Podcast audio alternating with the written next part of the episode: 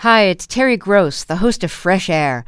We bring you in depth, long form interviews with actors, directors, musicians, authors, journalists, and more.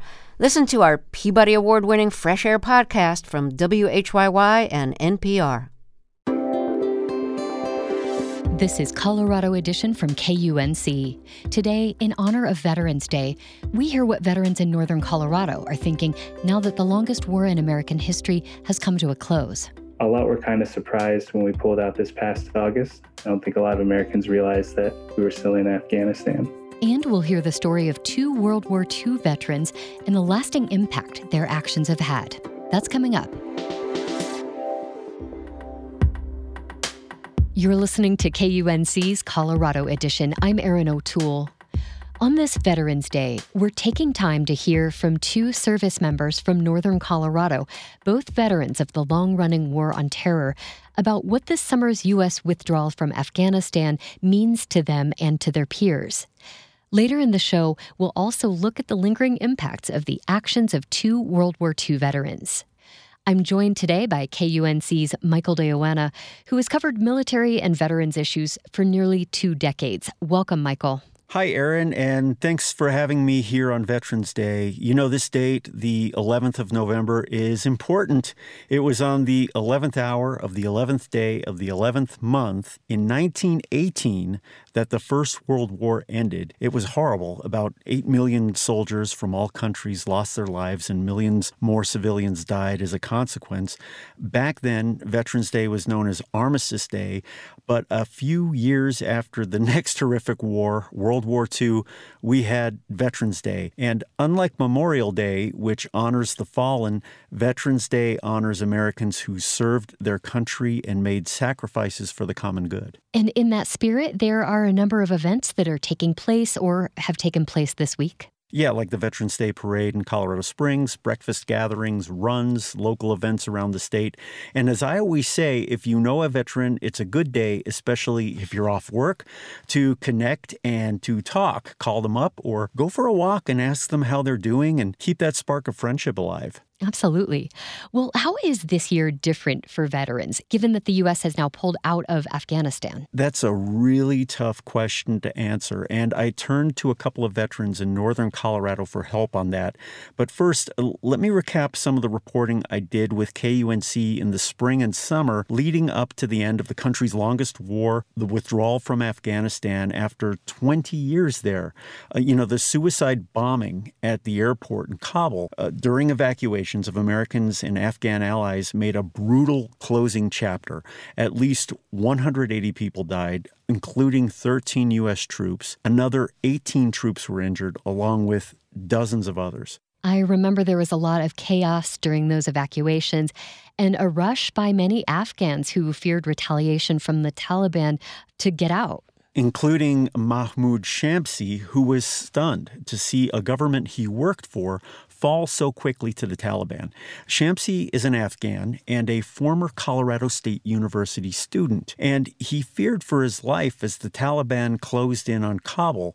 So he decided in August that he would try to get out of the country with his family. They found themselves mired in the confusion at the airport when a gate finally opened.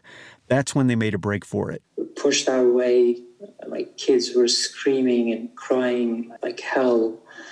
My wife was screaming and I had to pull her hand and she was pulling my sister's hand and I was holding one of my kids and trying to push our way, and somehow we made it. Shamsi was lucky to get onto a humanitarian flight. He, he wanted to come to Fort Collins, where he has so many friends from his university days, but the flight was to Poland. And as I've reported, Shamsi's friends uh, here are trying to help him get to the United States, but it's going to be a long process.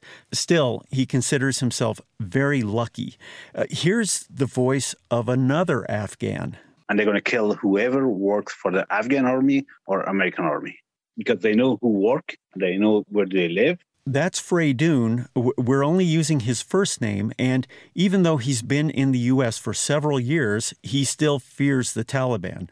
Freydoun spent 13 years working for U.S. troops as a combat interpreter and said Afghans who helped Americans are now hiding from the Taliban. They have some people, they're going to knock the door, they're coming inside, they're going to kill that person. In August, the Taliban made promises that it wouldn't retaliate against people who worked closely with the U.S., but many Afghans, like Freydoun, just don't believe that. Now, you said some Afghans who worked with the U.S. didn't get out. Do you know how many? No. I'm told uh, the White House and the State Department might have some numbers, but they haven't been made public yet. Prior to evacuations, the nonprofit International Refugee Assistance Project said about 20,000 people had applied for what are called special immigrant visas. About half were stuck at the first stage of what can be a lengthy process, according to the group, and Freydoun knows this all too well. I actually applied five times and they denied my case. Freydoun might still be in Afghanistan if it had not been for dozens of veterans he served with who wrote letters on his behalf and lobbied the State Department. The Refugee Assistance Project, which worked with him, says the support of veterans helped his case. But it's unclear how many might have gotten out in evacuations. Yeah, uh, but it's also clear many were left behind. But there were also extraordinary efforts by members of Congress across Colorado and the country to help Afghan allies get out. So we're waiting for the dust to settle to see how many made it. There are some numbers that are expected to be public soon. And what I can tell you is, uh, in the meantime, is that the bonds between these combat interpreters and the Americans they served with run deep. Here's Travis Weiner, a veteran of the Iraq War who lives in Greeley, speaking with me about a combat interpreter he worked with. Basically, um, he was one of us. He carried a weapon. We trusted him completely. Weiner is talking about an Iraqi man that everyone in his unit and subsequent units knew as KJ. And just like Freydoun, KJ's special immigrant visa application got bogged down in paperwork. There were security clearance questions, renewed attempts to get his application moving, and while in the middle of it all, KJ died in a vehicle borne explosion. It's both heartbreaking um, and enraging. The reality, from my perspective, is this people like KJ, the interpreters, the people that helped us in Afghanistan, have sacrificed more for this country than most Americans. You could say they're more American than many Americans, right? And the fact that we can't even um, muster the political will to pass legislation because our immigration law system is so broken it's actually going to take new legislation in order to get a bunch of these folks over and processed says something about us as a country, right? Are we the people we say we are? Weiner is now a lawyer with the Public Defender's Office. He served in the Army from 2004 to 2009 with two deployments to Iraq, leaving as a sergeant. Erin, he says these combat interpreters should be looked upon as veterans. That's an interesting perspective, not one that I had really considered before.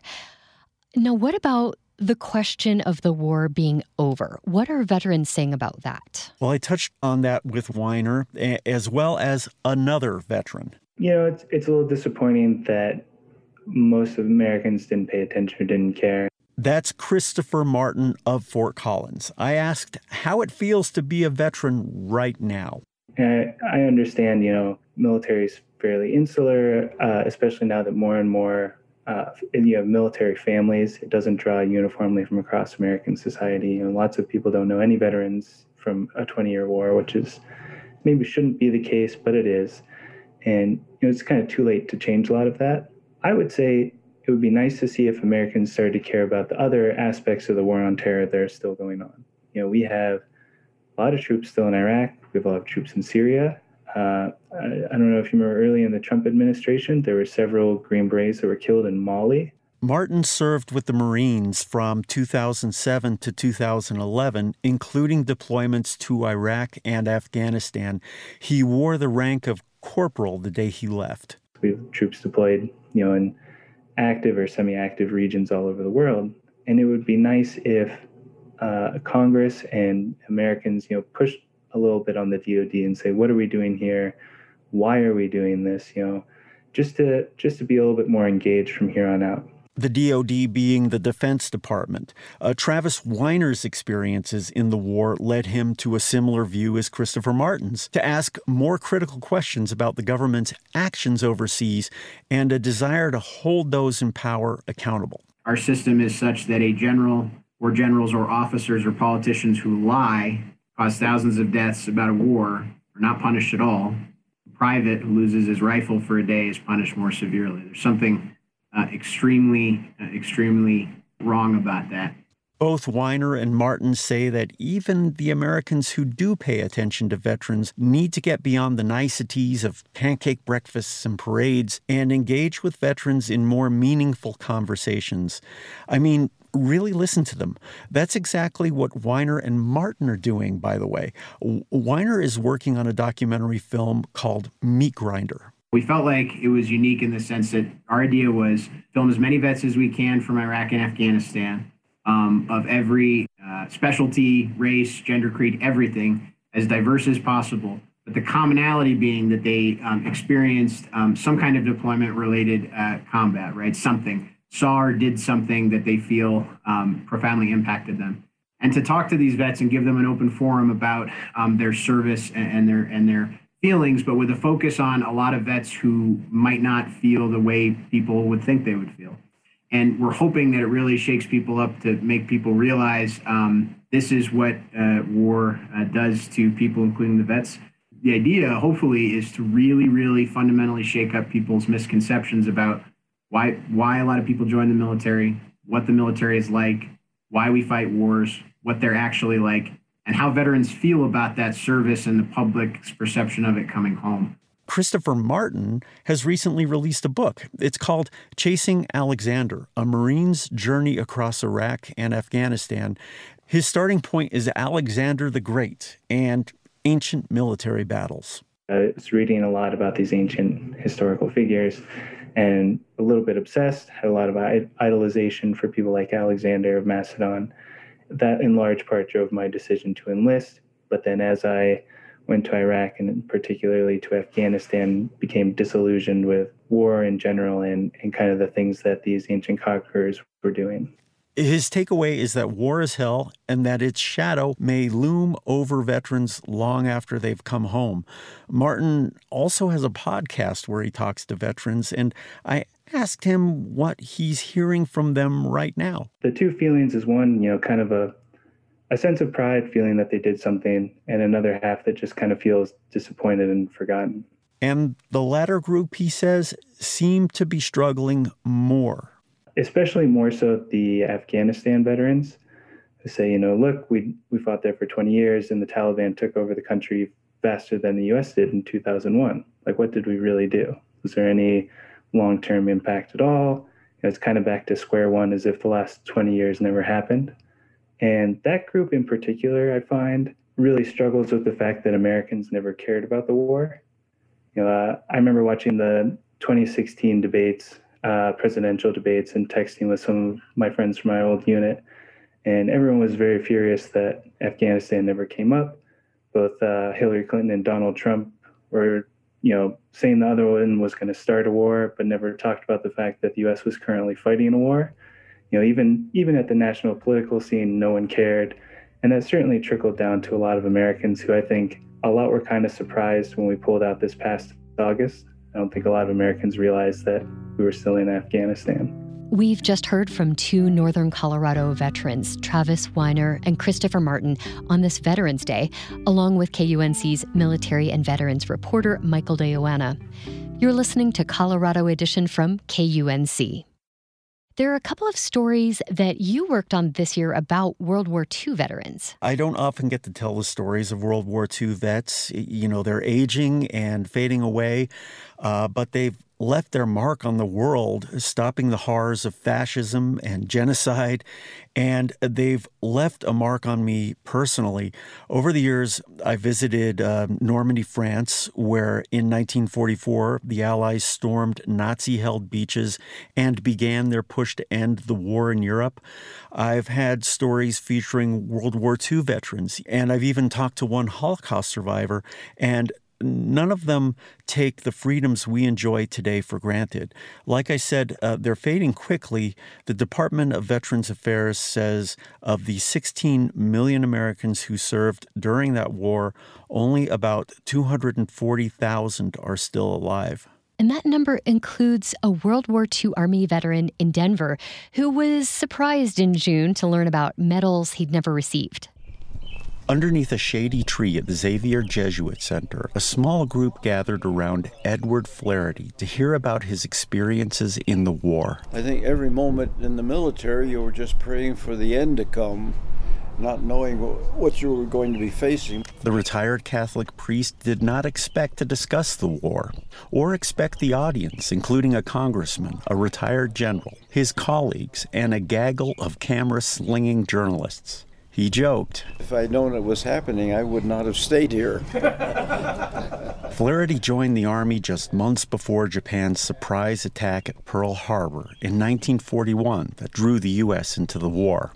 He served in the Pacific Theater as a medical technician, rising to the rank of sergeant before leaving in 1945. Brother Glenn Kerfoot at the Jesuit Center wanted to see his colleague somehow honored. I wanted to do something for him regarding his military service, which I had seen uh, a similar service done for another gentleman. This was like 10 or 12 years ago. Kerfoot eventually got in touch with Congressman Ed Perlmutter's office and pitched the idea. Perlmutter was open to it, so his staff looked at Flaherty's records to see if anything had been overlooked. My office uh, has the ability to uh, do this kind of research through uh, the Defense Department and through the VA mm-hmm. to track down, you know, records. The congressman was bowled over at what his staff discovered. It gave me goosebumps just like it's giving me goosebumps right now.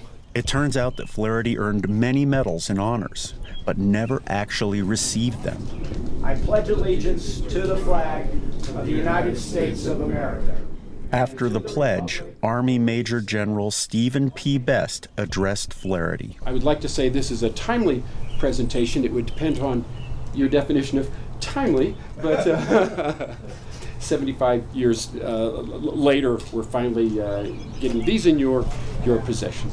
For his part, Flaherty helped treat his fellow soldiers' wounds and assist with evacuations. Congressman Perlmutter asked him to turn to face the crowd. Yes. And began listing the medals. The Army Good Conduct Medal was established in June 1941 and is awarded for exemplary behavior, efficiency, and fidelity in active federal military service. And medals for the defense of the country, the Pacific Campaign, and for victory in the war five medals in all, each pinned by the general to Ed Flaherty's shirt. I don't know. Uh, I'm sure this has been said a million times by a million different veterans, but thank you. That's all I can say. Thank you. After the ceremony, Flaherty opened up a bit more with reporters. I never knew I had all those medals in my background, in my history. When asked about the war, he said it was about fighting the evils that the Axis empires, including Germany and Japan, had inflicted on the world. It was about safeguarding freedom. Flaherty went on to say that he is dismayed by the tone Americans take with each other today. He said there is too much violence and hatred and venom. I wish that the the spirit of our founding fathers is passed on to the younger generations coming along today because that's what our country needs that spirit that that uh, moral strength. Otherwise we'll collapse like all the empires in the history of the world Flaherty has lived in Denver since the late 1960s, serving as a priest and educator until he retired in 2017. And Erin, I'm told he recently moved to a care community in St. Louis and that he's settling in there well. And that brings us to another veteran story as we commemorate Veterans Day. The story of Air Force Lieutenant Colonel John Mosley, whose name could grace a Veterans Affairs outpatient clinic in Aurora. Mosley was 93 when he passed away in 2015. He led an incredible life as a scholar from Five Points in Denver, a Colorado State University football player, a Tuskegee Airman, a civil rights fighter, uh, so much more. I meet John Claude Futrell at the Blair Caldwell African American Research Library in Denver's historic Five Points neighborhood. He said this would be a good place to talk about John Mosley, one of America's first black military pilots. My grandfather was born uh, just a few blocks away from here, uh, back on uh, June 21st, 1921. John Mosley was 93 when he passed away in 2015. And the Colorado he grew up in was marked by racial segregation and exclusionism, from swimming pools to restaurants. As we keep going around here, Towards the back of the library, we come to a display case honoring Mosley. John W. Mosley. And Wow. we've got uh, his flight jacket. There is a uh, bronze uh, a statue of a Tuskegee Airman that he was given. Mosley was one of about 1,000 black Army Air Corps pilots and navigators who served during World War II in a segregated military. A yearbook from Denver's Manual High School shows a long list of achievements next to his name. National Honor Society, Student Council, uh, map salesman, budget committee, graduating committee, football, uh, uh, Christmas pageant, 1939. Mosley gave the valedictorian address at his commencement in 1939. And then, on a National Merit Scholarship, he went to what is now Colorado State University. Going up to CSU uh, and then being a, a walk on football player at the same time. Back then, there were no black players on the team, and Mosley is believed to be the first in the modern era. And as the United States became mired in World War II, Mosley knew how he wanted to serve. Wanted to be a pilot, so he paid for his own pilot's lessons. Once, um, you know, Tuskegee was formed, he was very excited about that. In 1941, the Army set up an extremely arduous flight school in Alabama, and it was the only one giving black pilots a chance. By taking lessons, Mosley qualified as a civilian pilot and thought when he graduated CSU in 1941 and entered the Army, he'd go to Tuskegee. But he was told to report to an artillery unit in Oklahoma. So he had to contest that um, and really push and fight um, to be a Tuskegee Airman. He wrote letters to the White House and to members of Congress. And it wasn't just him; it was this entire community. It was it was basically Five Points that came to his aid in writing letters, and so really rallying this entire community behind this idea that one of their sons could be a pilot. And it worked. After the war, Mosley returned to Denver and went to graduate school at Denver University, earning a degree in social work, and then for several years worked with boys and young men at the YMCA. But in 1951, he was called back to the military for the Korean War, joining the Air Force. He stayed on, serving into the Vietnam War, rising to the rank of lieutenant colonel before retiring in 1970. even in its discrimination and its systemic racism, that there was an opportunity, there was a way in through the military because of resources, because of reach, because of access, that there was a world of opportunity there. Um, and he did his best to take advantage and make sure that other people also had access as well. He then became a special assistant within the Department of Health and Human Services, helping to shape national policies.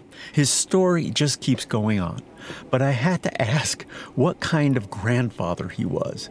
He was the kind of man who gave us both love and tough love at the same time. You know, he would have us up in the morning every day at 5:30, regardless if it was a weekend or not, to make our beds, um, and then go downstairs because grandmother would be working on breakfast, and we'd sit down at the table, no TV in sight, and have conversations about the previous day and what the day would bring, and then was work, and it didn't matter what kind of work it was. My grandfather, you know, he also he taught us the uh, the value of a dollar. He taught us the value of respect, both um, giving and gaining. It was those qualities, along with his accomplishments, that prompted Congressman Jason Crow, a former Army Ranger, to propose legislation naming an outpatient clinic at the VA Medical Center in Aurora after Mosley. Frankly, I was just blown away by so many aspects of his story and how compelling it was. Three separate wars over a period of decades, uh, and then coming back to Colorado, where they continued to lead in, in civil rights and community leadership. It, it, it's just a story of, of leadership, of service, of people uh, way ahead of their time. If they were alive, what would John and his wife, Edna Mosley, who was Aurora's first black city council member, think about this kind of attention? John Claude Futrell says his grandparents did not want to become the center of attention. They just wanted to work hard and do good the naming of things after them, I, I, if they were still around today, I think they'd be pretty upset, to be honest. Um, but then I, I am unapologetic about it, and I wouldn't care because I believe that the work that they did is work that not only should be celebrated but remembered, and that's how people remember things, right? With symbols. And Erin, the bill to name that VA outpatient clinic in Aurora for Mosley has flown through Congress and is on President Biden's desk. Michael de Yoanna is KUNC's military and veterans reporter. Michael, thanks so much for joining us and sharing these stories. You're welcome. That's our show for today. I'm Erin O'Toole. Our production team includes Henry Zimmerman, Tess Novotny, Alana Schreiber, and Ray Solomon. Brian Larson is our executive producer. Thanks for listening, and please join us tomorrow for another episode of Colorado Edition from KUNC.